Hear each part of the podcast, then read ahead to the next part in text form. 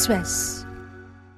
Xin chào, các bạn đang nghe điểm tin của VN Express thứ ba ngày 9 tháng 1, được đọc bởi AI. Sau đây là một số tin tức đáng chú ý được cập nhật lúc 6 giờ. Bộ Tư pháp vừa đề xuất thí điểm phòng tư pháp thuộc Ủy ban nhân dân cấp huyện tại Hà Nội, thành phố Hồ Chí Minh và Nghệ An được cấp phiếu lý lịch tư pháp trong vòng 2 năm. Theo quy định hiện hành, cơ quan có thẩm quyền cấp phiếu lý lịch tư pháp bao gồm Trung tâm lý lịch tư pháp quốc gia thuộc Bộ Tư pháp và Sở Tư pháp cấp tỉnh.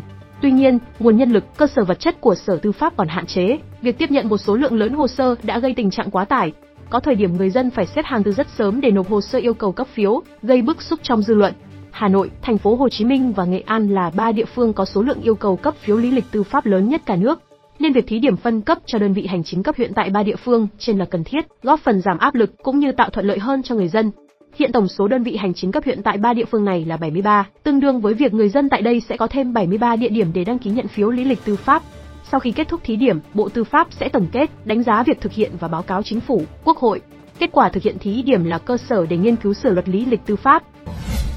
Tổng giám đốc tập đoàn dệt may Việt Nam Vinatech cho biết, 2023 là năm khó khăn nhất trong lịch sử ngành dệt may và tập đoàn này sau suốt 30 năm thành lập.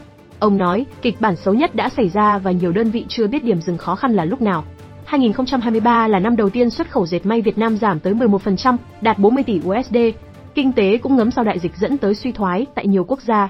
Nhu cầu tiêu dùng giảm mạnh, hành vi tiêu dùng, nhất là với ngành may mặc, thời trang, thay đổi hoàn toàn.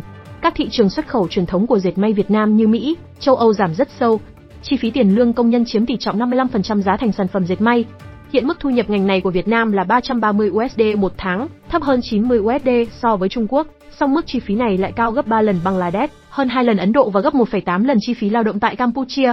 Bên cạnh đó, tỷ giá Việt Nam đồng ổn định trong khi các nước giảm, lãi suất nửa đầu năm ngoái cao hơn các nước khoảng 3%. Các yếu tố này khiến dệt may Việt Nam bất lợi trong cạnh tranh về giá với các đối thủ. Dự báo thị trường dệt may năm 2024, CEO Vinatech nói tín hiệu tại một số thị trường lớn như Mỹ đã ấm trở lại. Tập đoàn này đặt mục tiêu doanh thu, lợi nhuận tăng 10% so với 2023, song cũng là mục tiêu thách thức vì về dài hạn chưa thể dự báo thị trường sẽ ra sao trước những xung đột địa chính trị. Tại phiên tòa xét xử Việt Á chiều qua, luật sư bào chữa cho cựu Thứ trưởng Khoa học Công nghệ Phạm Công Tạc cho rằng, việc Tổng Giám đốc Việt Á Phan Quốc Việt khai rút 5,1 tỷ đồng, đổi sang 200.000 USD, sách tay ra Hà Nội qua đường hàng không là chưa hợp lý, vì còn phải qua cửa soi chiếu an ninh. Tổng Giám đốc Việt Á Phan Quốc Việt khai đã đưa quà là 50.000 USD, song từ giai đoạn điều tra đến phiên tòa này ông Tạc luôn khẳng định chỉ nhận 100 triệu đồng, Viện kiểm sát cho rằng con số 50.000 USD là có căn cứ, dựa vào ba yếu tố, lời khai của việc cung cấp Phó Vũ Đình Hiệp và cựu vụ Phó Trịnh Thanh Hùng, dữ liệu điện tử, sao kê ngân hàng và thực nghiệm điều tra. Bảo chữa cho ông Tạc, luật sư Nam cho rằng cả ba căn cứ trên đều cần xem xét lại, bởi Việt và Hiệp đều có ít nhất 3 lần thay đổi lời khai. Lần đầu Việt khai tháng 8 năm 2020, Việt cầm 100 triệu đồng cho vào túi cùng khẩu trang và nước xịt tay, mang đến phòng làm việc của ông Tạc. Hai tháng sau, Tổng giám đốc Việt Á thay đổi số tiền thành 50.000 USD, khai do kế toán và thủ quỹ đổi từ tiền đồng thành USD đưa đi ngoại giao dần. Lần thứ ba, Việt nói rút 5,1 tỷ đồng tại ngân hàng, tự đổi sang 200.000 USD. Và cuối cùng, luật sư Nam dẫn lại lời khai 4 ngày trước của Việt tại phiên tòa rằng không nhớ đã đưa ông Tạc bao nhiêu nên chấp nhận con số 50.000 USD. Về việc mang số tiền lớn này qua cửa kiểm tra an ninh ở sân bay, Việt khẳng định cứ cầm qua bình thường thôi, không bị ai kiểm tra. Song luật sư cho rằng, cuối năm 2020, dịch bệnh căng thẳng, việc di chuyển bằng máy bay không đơn giản, an ninh lại rất chặt chẽ. 200.000 USD đựng trong vali cũng là điều cần đặt câu hỏi khi qua cửa an ninh. Việt không phải người duy nhất khai bất nhất. Phó Tổng Giám đốc Việt Á Vũ Đình Hiệp cũng bị luật sư dẫn bốn bản cung mâu thuẫn về tổng số tiền hối lộ, loại tiền và cách thức chi, nên lời khai của Hiệp cũng không đáng tin, không thể coi là bằng chứng buộc tội.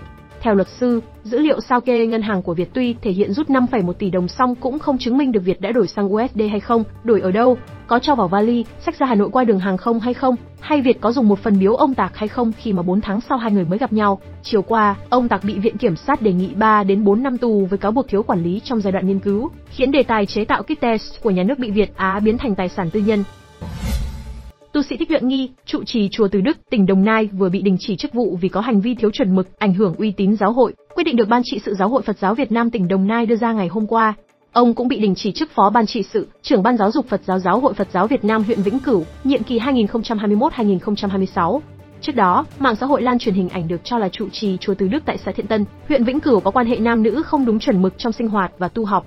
Ban thường trực Ban trị sự Giáo hội Phật giáo Việt Nam huyện Vĩnh Cửu sẽ tiếp nhận, quản lý tài sản chung của giáo hội và điều hành hoạt động của chùa Từ Đức cho đến khi vụ việc có kết luận chính thức. Franz Beckenbauer, huyền thoại bóng đá Đức từng vô địch World Cup với tư cách cầu thủ lẫn huấn luyện viên, vừa qua đời ở tuổi 78.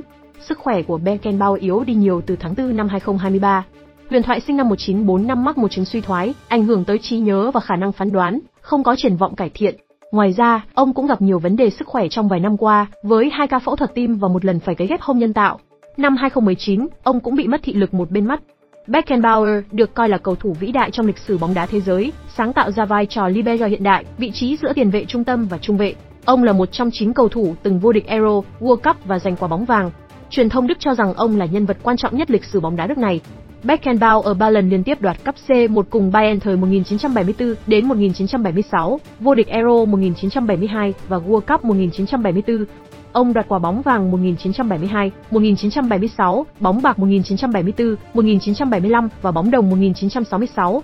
Trong cuộc bình chọn cầu thủ hay nhất thế kỷ 20 của IFSHS, ông đứng thứ ba sau Pele và Johan Cruyff. Thông tin sẽ tiếp tục được cập nhật lúc 17 giờ.